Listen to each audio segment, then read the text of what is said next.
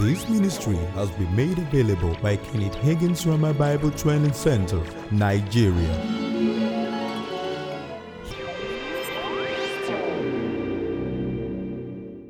Authority is delegated power, and its value depends on the force that is back of the user. And then we said that Jesus, who is God the Son, conferred the authority upon us, and therefore God Himself is the force the corporation that's behind our authority. You must never forget that. Jesus is the one who said in Luke 10 19 that I give unto you authority. So he gave it to us. And he was speaking for his father. So the father gave it to us. I mean, you can't get any higher than that. That's the Almighty God we're talking about. You can't get higher than the Most High. Amen. So God is the force is the corporation, he's the person that stands back of our authority. Praise God. Number six. This is in relation to the last point. The basis of our authority as believers. The basis of our authority as believers. The basis of our authority as believers is the resurrection the basis of our authority as believers is the resurrection and seating of Christ at the right hand of the Father. Well, you're going to see that in your test. But it's not about your test, it's about the real test of life, right? Even though you need to pass the school test. The basis of our authority as believers is the resurrection and seating, seating you know, have you seated him? Seating. S E A T I N G. How God seated Jesus.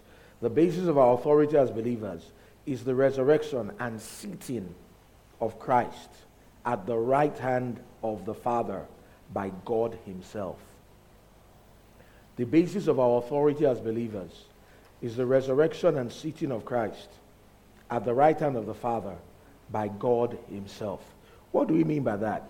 Let's go to Ephesians. Ephesians chapter 1, from verse 19. Ephesians 1, from 19. It says, And what is the exceeding greatness of His power towards word or towards us who believe? So the exceeding greatness of God's power is at work towards the believer. Now, the greatest display of God's power that has ever been known was what was worked. He says, according to the working of his mighty power, which he wrought in Christ when he raised him from the dead. That was God's mightiest act, the resurrection of Jesus by the Father, which he wrought in Christ when he raised him from the dead. Now, who raised him from the dead? Notice he said, from verse 17 that the God of our Lord Jesus Christ, so he's talking about the God of our Lord Jesus Christ, the Father of glory, may give unto you the spirit of wisdom and revelation and knowledge of him. Then he goes on to say, and what is the exceeding greatness of his power? So he's there is God. What is the exceeding greatness of God's power towards us who believe, according to the working of God's mighty power, which he worked, which he wrought, which he put in display in Christ when he, God, raised Jesus from the dead and set Jesus at his own right hand in the heavenly places. So, who raised Jesus from the dead? God did. Who set Jesus at his own right hand? God did. Now, that right hand that he set him, so that we understand where that right hand is and what that right hand is all about, it says, far above all principality and power and might and dominion and every name that is named, not only in this world, but also in that which is to come. And God has put all things, all those principalities and any other thing, under the feet of Jesus. And God gave Jesus to be the head over all things to the church, which is his body, the fullness of him that filleth all in all. So it was God that raised him. It was God that seated him at his right hand. And at that right hand that God seated him was far above all the forces of hell. Now, anybody here who writes letters and chapters and verses? Anybody here? You want to write a letter, you want to write an email, or you want to send somebody a WhatsApp message. I say, okay, my guy, chapter 1, verse 1. I want you to know that, you see, uh, that thing I told you to do, verse 2, I want you to do like this. Verse 3. Anybody who does that here. You do emails in chapters and verses. You send letters in chapters and verses. Well, Paul isn't any different from us. The book of Ephesians, as well as the entire Bible, originally wasn't in chapters and verses. It was for the sake of reference that those things were put in the chapters and verses. So originally, it was just a simple, straight discourse. Are you listening? So verse 23 actually dovetails into chapter 1, verse, uh, chapter 2, verse 1, where it says, And you, hath he quickened, who are dead in trespasses and sins. So it actually reads like this And has put all things under his feet, and giving gave Jesus to be head over all things to the church, which is his body, the fullness of him that fills all in all. And you, and if you notice, if you have a King James version of the Bible, hath he quickened is in italics. Am I correct? It's in italics. Well, you can see it's in bracket there, indicating that it's in italics. Anytime any word is in italics in the King James Version, it wasn't there in the original. The translators added it to help the meaning. So actually, this originally reads, and you who are dead in trespasses and sins. And you what? What is and me? You see, the verb that this and you is talking about is in verse 20, which he wrought in Christ when he raised him from the dead and set him at his own right hand in the heavenly places. And you who were dead in trespasses and sins. Because you see, the far above all principality and power is talking about that right hand in heavenly places where he said Jesus. So when he actually raised Jesus, he raised you. When he seated Jesus at his right hand, he seated me, he seated us, he seated the church. Well, in case you don't see it clearly yet, let's go to chapter, the same chapter 2. In verse 5, it says, Even when we were dead in sins, hath quickened. Quickened there means made alive hath made us alive together with Christ. So when Christ was made alive, was when we were made alive. We were made alive together with him. By grace He has saved. Verse 6 and has raised us up together. So when Christ was raised up, we were raised up and made us sit together. When Christ was seated, that's when we were seated in heavenly places in Christ Jesus. You will see that. The basis of this authority is actually the resurrection and the sitting of Christ at the right hand of the Father. We are identified with Christ, we're identified with Him in the finished work of redemption. Two words that are very important that we understand one is identification, the other is substitution we were identified with him. We are identified with him. You see, Jesus died in our stead. When he was made sin, he was made sin with our sin. When he was crucified, Galatians 2:20 says, "I was crucified with Christ." So we were crucified with him. When he died, we died with him. Romans 6. When he was buried, we were buried with him. It's like this. Were you in the Garden of Eden? Were you? I wasn't. But in another sense, I was. I was in the bosom of Adam, and so were you. You were in his loins when he ate it. In the same way, was I physically on the cross? No. But I was on that cross because I am identified with him in what he did. He did it in my stead. The Bible says, For as in Adam all die, even so in Christ shall all be made alive. Now let's see some scriptures that illustrate this thing about identification and substitution some more. Romans chapter 5. Romans chapter 5. I'll read from verse 12. Romans 5 12 to 21. It says, Wherefore, as by one man, that's Adam, sin entered into the world, and death, spiritual death, by sin. And so death passed upon all men, for that all have sinned. Do you see that? We're identified with Adam in his sin. 13 now says, For until the law, sin was in the world. But sin is not imputed when there is no law. So God could impute, the, impute sin. He put the law there. The law was made so that sin might appear ex- exactly what it is sin. And so that God gave man the law so he could see that if this is God's righteous requirement, I can not measure up. And God will say, Yeah, I already knew that. I just needed you to see it. And this is my solution it's Jesus. Well, verse 14. Nevertheless, death reigned from Adam to Moses. Now, this infers that there was a cessation of the reign of death after Moses.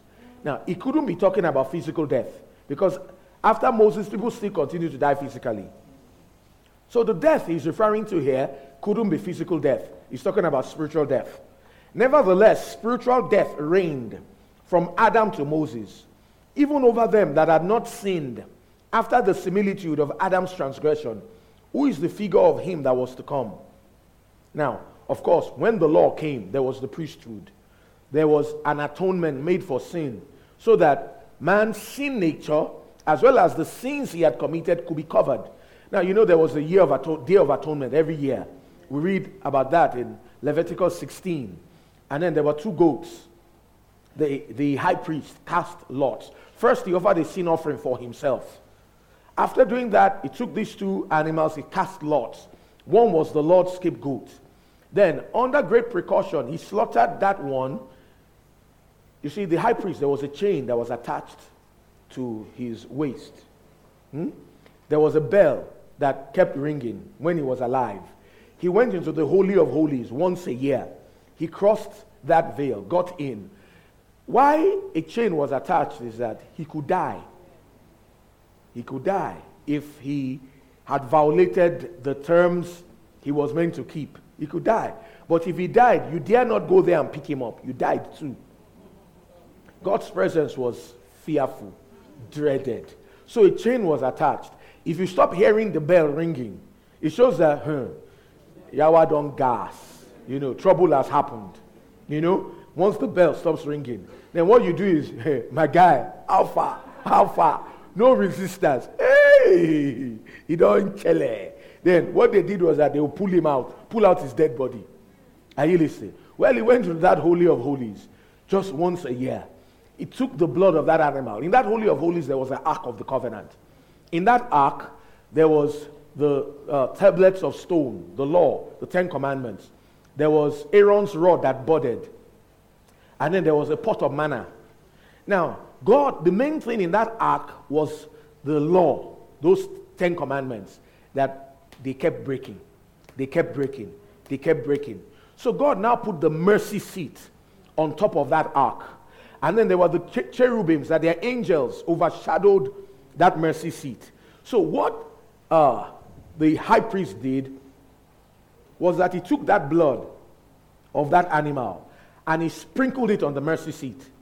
So that when God looks from heaven and is trying to look at his law that had been broken, he saw it through the eyes of the shed blood of that innocent animal. And it acted as a covering for their sins that they had committed. And then they had a covering for the next one year. And then the other animal, he laid hands on it. He confessed the sins of Israel on that animal, all their sins over the past year. And then that one was taken into, by the hands of a fit man to a land not inhabited and left to wander and to die there. Are you listening? You see? So there was that. There was provision that was made.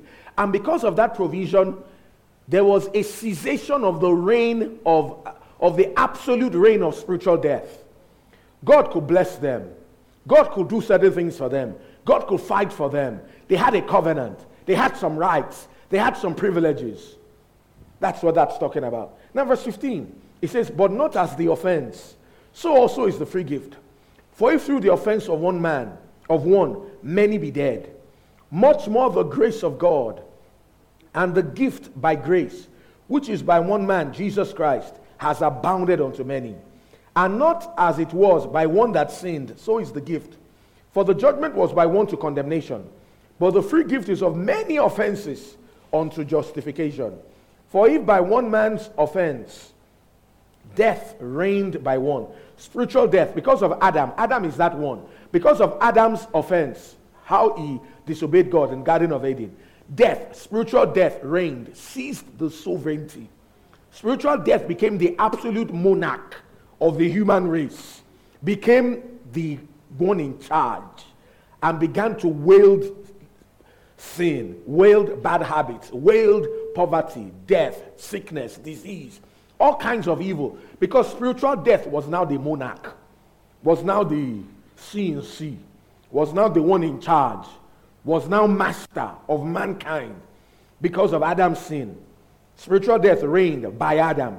Much more, much more, they, talking about us, believers in Christ, who receive abundance of grace and of the gift of righteousness. When did that happen? At our new birth. Shall reign in life by one, Jesus Christ. So who is to reign?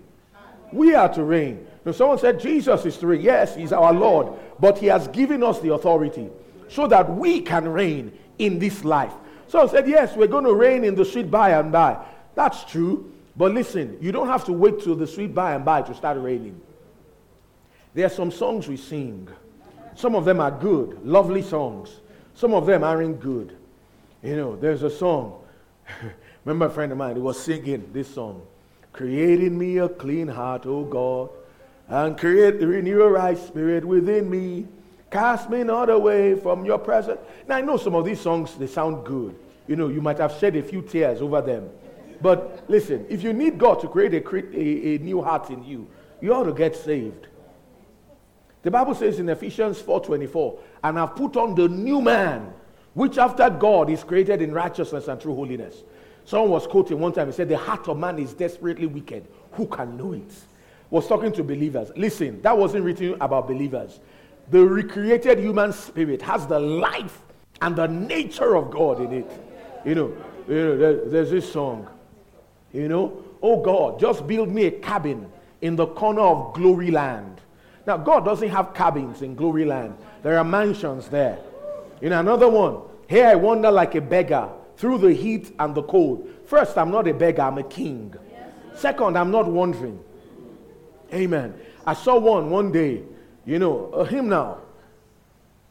Take the name of Jesus with you, child of sorrow and woe. As soon as I saw it, I put it down. I said, That's not me. I'm not the one. It's not talking about me. Yes, I'm to take the name of Jesus, but I'm not a child of sorrow. I'm not a child of woe. See, but we sing some of these things so much.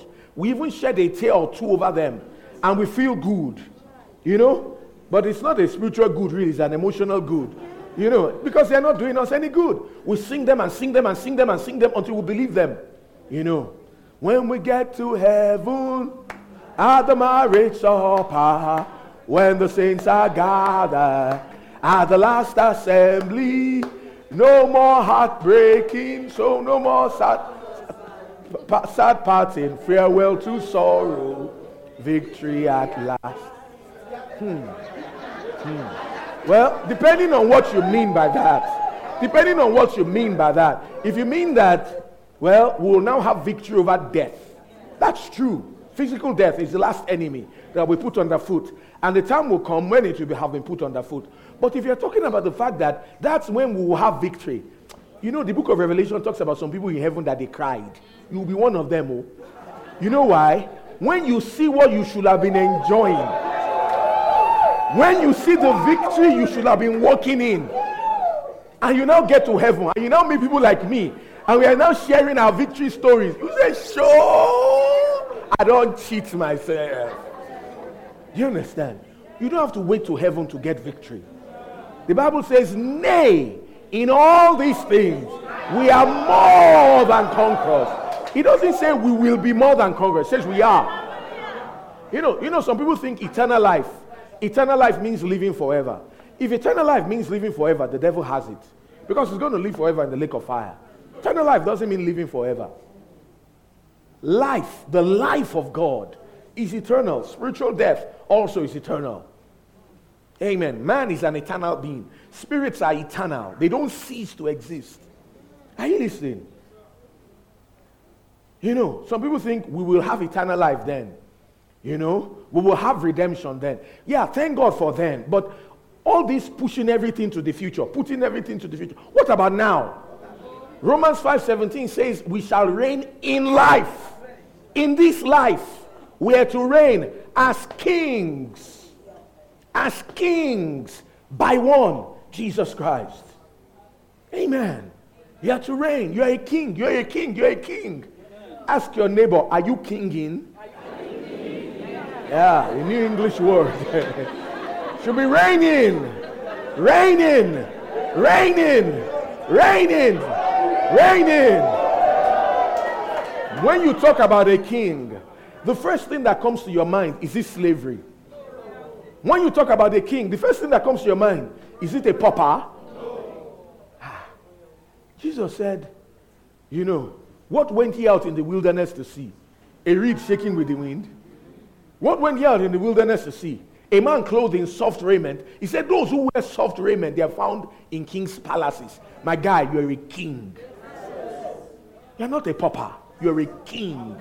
You are to reign. You are to reign. Reign over sin. Reign over demons. Someone asked me, said, You know, in my sleep I dream. And sometimes a dog chases me. What should I say? Chase the dog back. Yeah. A car is chasing me. Eat, kill the car, eat it up. Yeah, chase the cow too. Stop running. Turn back and say, Stop that. If ordinary car is the one chasing you, or oh, they were very risky. no, you shouldn't be running. We are kings. We are kings. We are kings. We're to reign. Ecclesiastes 8 4 says, Where the word of a king is, there is power. We're kings. We're not paupers.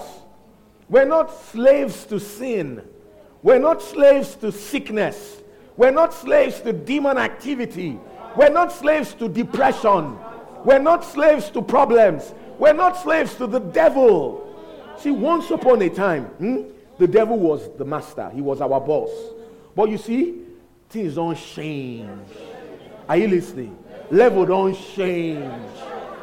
You are now the king. He is now the one who is your subject.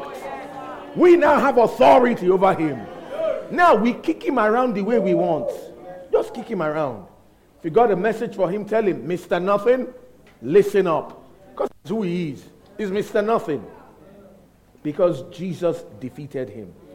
Jesus defeated him. Well, we're in verse 17. Let's continue reading. It says, Therefore, as by the offense of one, that one was Adam, judgment came upon all men to condemnation. Even so, by the righteousness of one, the free gift came upon all men unto justification of life. You can see that now. That's talking about identification and substitution. Because of Adam, Judgment came upon everybody to condemnation. Now, because of Jesus, the free gift has also come on everybody so that we can be made righteous.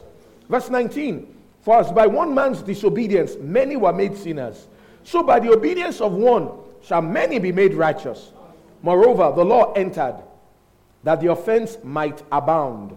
But where sin abounded, grace did much more abound, that as sin has reigned unto death even so, my grace reign through righteousness unto eternal life by Jesus Christ our Lord. See, there's something about dominion. Something about dominion. Universal man has always longed for a restoration of his lost dominion. Any primitive people you find anywhere, they have this golden past when they had dominion. And this golden future, when they believe dominion will be restored, it's the faith of universal man reaching toward God that made the incarnation a possibility. And man has also known that something about the restoration of that dominion has something to do with him being in union with God.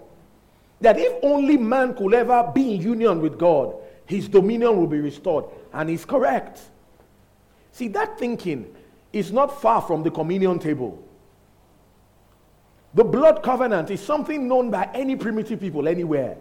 Adam must have known about it, and he must have taught his, his, um, his, his generation, the people that were born, you know, his descendants. So that knowledge is all over the earth among primitive people. You see them, they will take an animal, they will offer the animal on the altar of their God. They believe that the moment they offered that animal on that altar, that animal became identified with God. Then they'll kill the animal and drink its blood. They believe that if they'll drink the blood of that animal, they're drinking the blood of God. And if they'll drink enough of it, they will be God. Sometimes they'll take another human, they'll offer him on that altar, they'll kill him, drink his blood. The truth is this that happened at redemption. God took his son. Remember, Jesus said, Take it this is my body which is broken for you. After the same manner, he took the cup, saying, Sup, you know, this is my blood which is shed for the remission of sins. Drink ye all of it. You see, at the new birth, we partook of his body, we partook of his blood, we came in union with God, and then our lost dominion became restored in the new birth. You are in union with God. You are in union with God. You've been made a king and you are to reign in life. Reign. You are to walk in dominion over the forces of hell. Now, do we have dominion over fellow people? We don't. We'll see that in a bit. But we have dominion over the devil. We have dominion over circumstances. We have dominion over the forces of hell. We've got dominion. We've got dominion. We've got dominion. Remember one time I was called to pray for somebody. The person was sick, had something contagious. So someone, someone told me, said, Well, you better be careful. You could catch that. I said, Don't bother about it. I won't.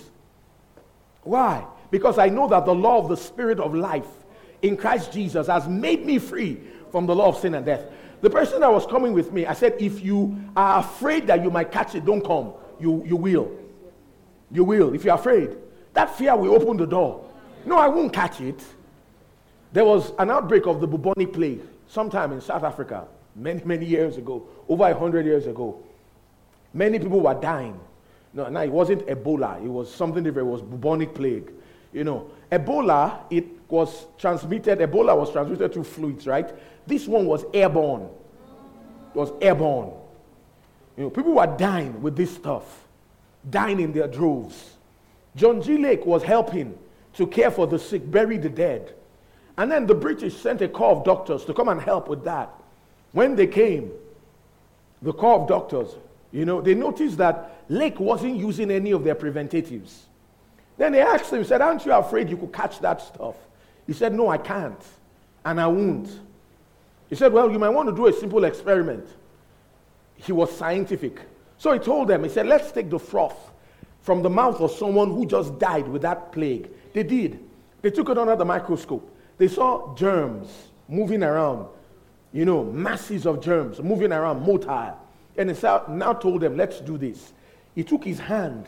You know, when someone just died of it, their mouth still, there was froth coming out. He took the froth from the mouth of someone who had died of it. Then he took his hand with that froth in his hand to the microscope. They checked it, they were dead. They marveled, what caused that? Then he told them, he said, it's called the law of the spirit of life in Christ Jesus. Now, that's not because Lake was a missionary. I know missionaries that have died of sickness, died of malaria. Do you understand? And those missionaries, my God, such a heart for people, such a heart of sacrifice. But you see, it had to do with the amount of light they had. Are you listening? It's a function of the new birth. We have rights. Child of God, you are not a slave. You are not a slave. You are not.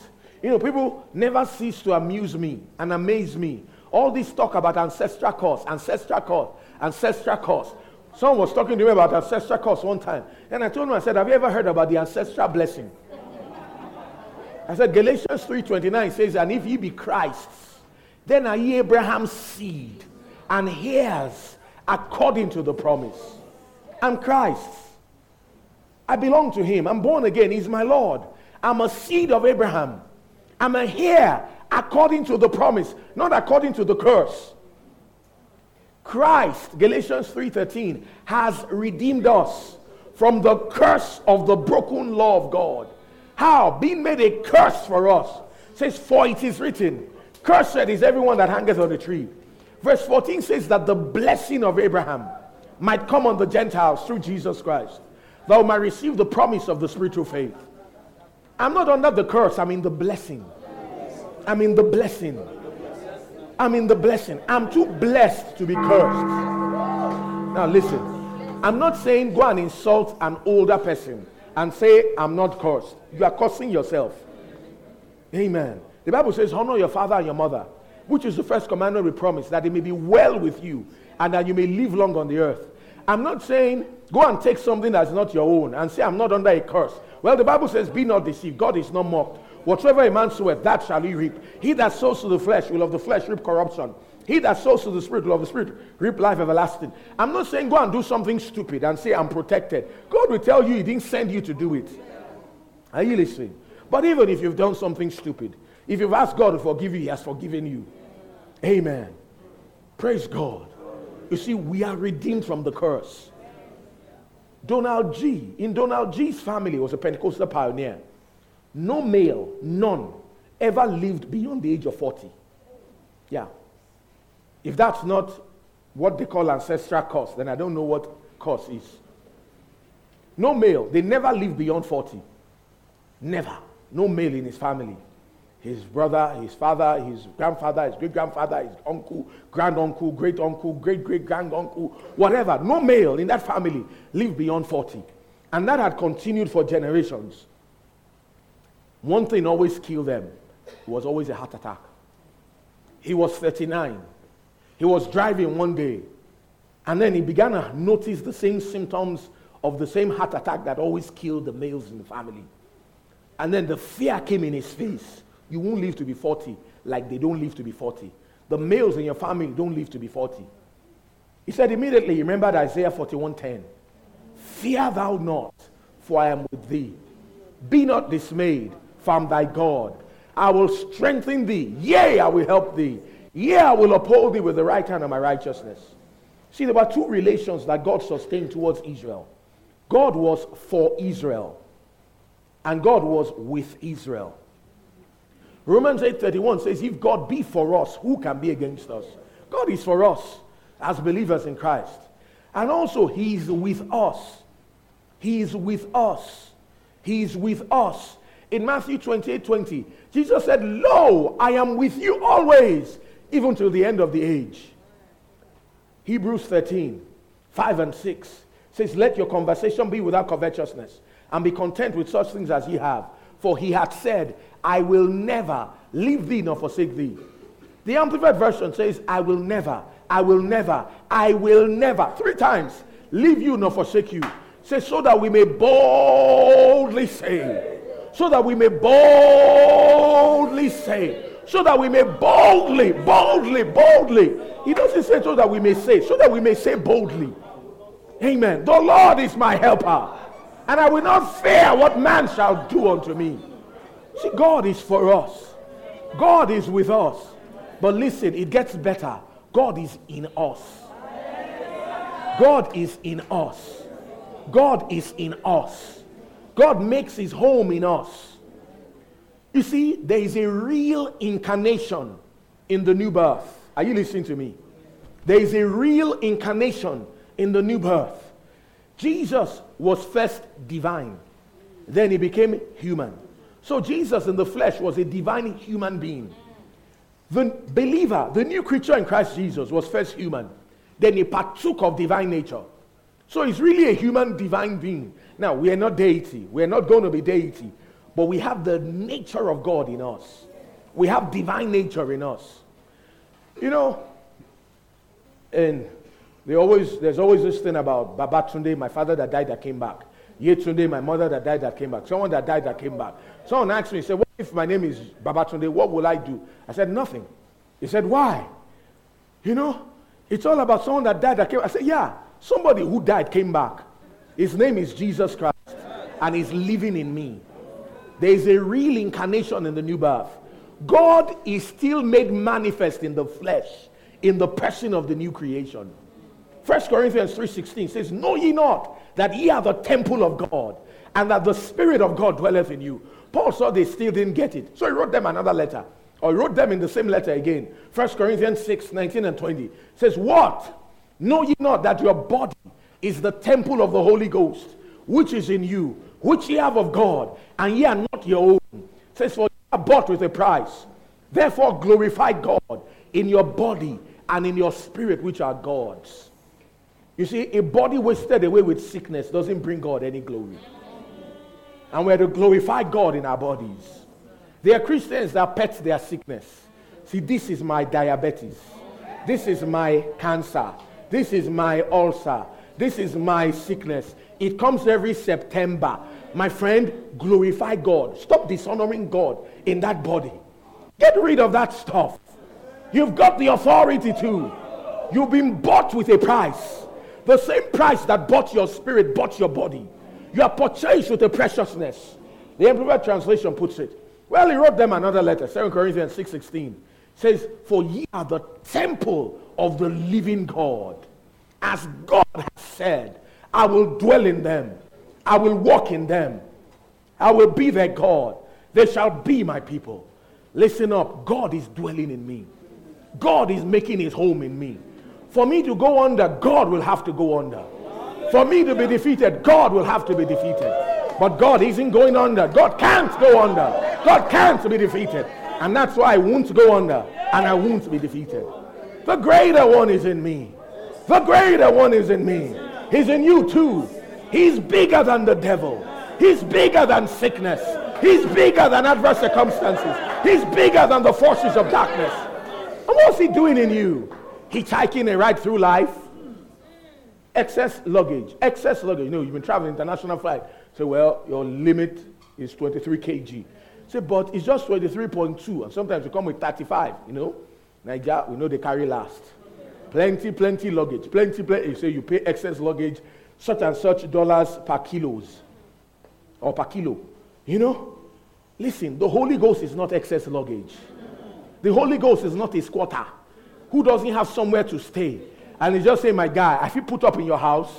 So he's just putting up in our house until eternity comes. No. what is he in us then? For why is he dwelling in us? He's in us to put us over. He's in us to make us a success. See, I haven't forgotten about Donald Gee. Isaiah 41:10 is of that. God is with me, so I don't have to be afraid. If you're afraid, it's because you don't know God is with you. If you know God is with you, you know, have you seen those little children? They go, they go and cause trouble. Then you want to attack them, they come and meet their daddy. Once they get to their daddy, it's like, you can't touch this. they just come as if their daddy owns the world. You know, listen, our own daddy owns everything. And he's with us. He said, remember that. Then he remembered 1 John 4 4. Ye have Godly little children, and have overcome them, because greater is he that is in you than he that is in the world. Said he cast that fear out of the place. Said, No, I'm not going to die. No, no way. I refuse to be afraid. See, Donald Gee lived to be almost 90. And it wasn't heart trouble that killed him. He was the first one that broke that jinx. You see, eh? Ephesians 5 8 says, Ye were sometimes darkness. It says, But now are ye light in the Lord. Walk as children of light. You are a child of light for God's sake. You are in that family. You're being in that family. You are the solution. No matter what has been happening, no matter what has been running. You know, in the law, there were certain consequences for certain actions, and some of them were generational. See, God said in the law that He will ask the sin of the father from the son, from the first generation, even to the third and the fourth generation. Many of us, if your father wasn't a herbalist, your father's father was. If your father's father was, and your father's father's father was. So we have some of that stuff. And sometimes some people who I believe mean well, they mean well. I don't believe they're bad people. That's all the like that they have. Sometimes they've seen some of these scriptures and then they've come and said, Look, if you did this, or if your uh, somebody in your generation did this, then this will run for ten generations. Oh, and then some. So there are some people. Maybe somebody killed somebody sometime. Maybe somebody used to uh, be the one in charge of a shrine, and then people now get scared. In Jeremiah 31, from verse 29, God said this, talking about the new covenant. He said, It will no longer be said in Israel that the fathers have eaten sour grapes and the children's teeth are set on edge. Then he said, He said, For this is the covenant that I will make with them after those days, said the Lord. I'll put my laws in their hearts, write it in their minds. They will not have to teach any man his neighbor, say, Know the Lord, for all shall know me from the least to the greatest. I'll be merciful to their unrighteousness. Their sins and their iniquities will I remember no more. Forget about whether your father was the devil. The truth is that your father was the devil. All of us devil was our father. Forget about whether your biological father was involved in this or not involved in that. Child of God, you are born again. Are you listening to me? Second Corinthians 5:16 says, Though we have known Christ after the flesh, says, But henceforth know we no man after the flesh. Says, For th- therefore, if any man be in Christ, he is a new creature. All things are passed away old things are passed away. Behold, all things have become new. I was somewhere one time, they were talking about the curse of the firstborn. That Cain was the firstborn, he killed Abel. That Esau was the firstborn, he was profane, sold his birthright. That Reuben was the firstborn, slept with his father's concubine. You know, so and so was the firstborn, he did this and this. That was the firstborn, he did that and that. That if you're a firstborn, you need to do redemption of the firstborn. Have you heard that before? Now, let me tell you about that redemption of the firstborn. When Israel was in, now I'm not calling anybody's name. Please don't call anybody's name. We don't attack people. We walk in love. Amen. We don't attack people. I don't have anybody in mind. If you do, it's your problem, not mine. Praise God. Well, when Israel was in Egypt, in Goshen, you know, there arose a Pharaoh that did not know Joseph, began to afflict them. And then God now raised Moses, told Moses, Go and tell Pharaoh, let my people go. God told them, He said, You see, that Israel nation, they are my firstborn. Let them go. He said, No, I won't let them go. Well, there were the 10 plagues. Eventually, there was the Passover. All their firstborns died. Israel, they thrust them out that night. Psalm 105, verse 37 says, God brought them forth with silver and with gold. And there was not one feeble person among their tribes. God told them to, King James says, borrow. The word actually is ask not to borrow because it wasn't borrowing, they asked. God gave them favor before those people, and He gave them a lot of goodies which they were to use to build God's temple, God's tabernacle. Well, that happened. So when they now got out of Egyptian bondage, God now said, This is what I will do. I will take the, all the firstborns of Israel, whether it be of man or of animals, they are mine. Now, God now did this. He said, Rather than now taking the firstborns, let me do it like this. Let's take a tribe, the tribe of Levi, so that they will be separated to my service. So he told them, Count all the Levites. Then he said, Count all the firstborns. And then the differences in the count, he said, So that because I'm a just God, and God was particular about details, let uh, the extra put in such and such amount of shekels per person. So there was a, sum, a, a form of redemption of those extra persons beyond the number of the Levites. To come today and say that as a firstborn, you need to pay a sum of money so that you'll be redeemed, it doesn't, it doesn't line up with the finished work of redemption. Is it that the blood that Jesus shed was not enough? Now, if you are even going to redeem yourself, what do you think will, how much money would you think would be good enough? Listen, Jesus also was a firstborn.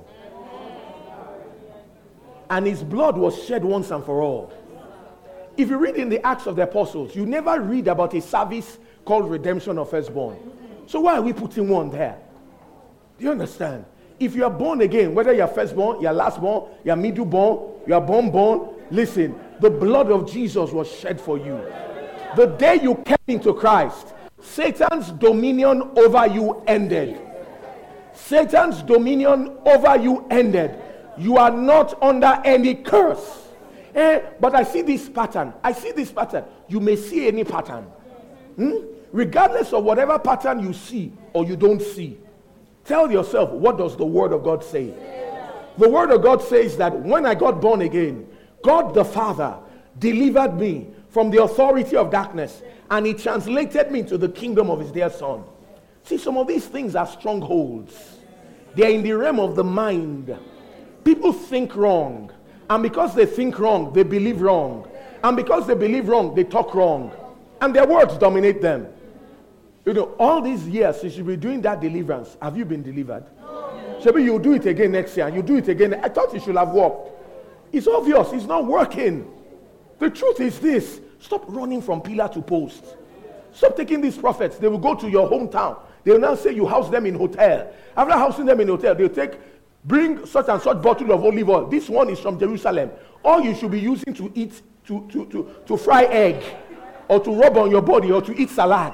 They'll now go, they'll say they are going to the foundation, they are digging something. Forget about digging or no digging. What Jesus did, everything out.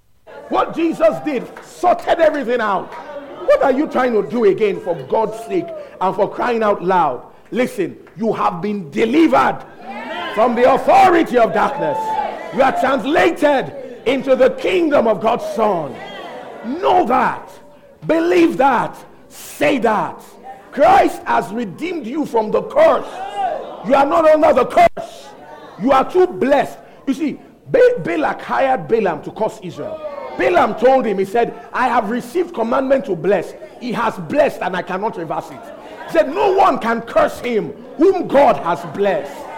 And Ephesians 1 3 says, Blessed be the God and Father of our Lord Jesus Christ, who has blessed us. Who has blessed us? Who has blessed us? Who has blessed us? Who has blessed us? Who has blessed us? You are the blessed. Glory to God. For more information and inquiries, please visit our website www.rhemanigeria.com or you can reach us on 08100163 or 080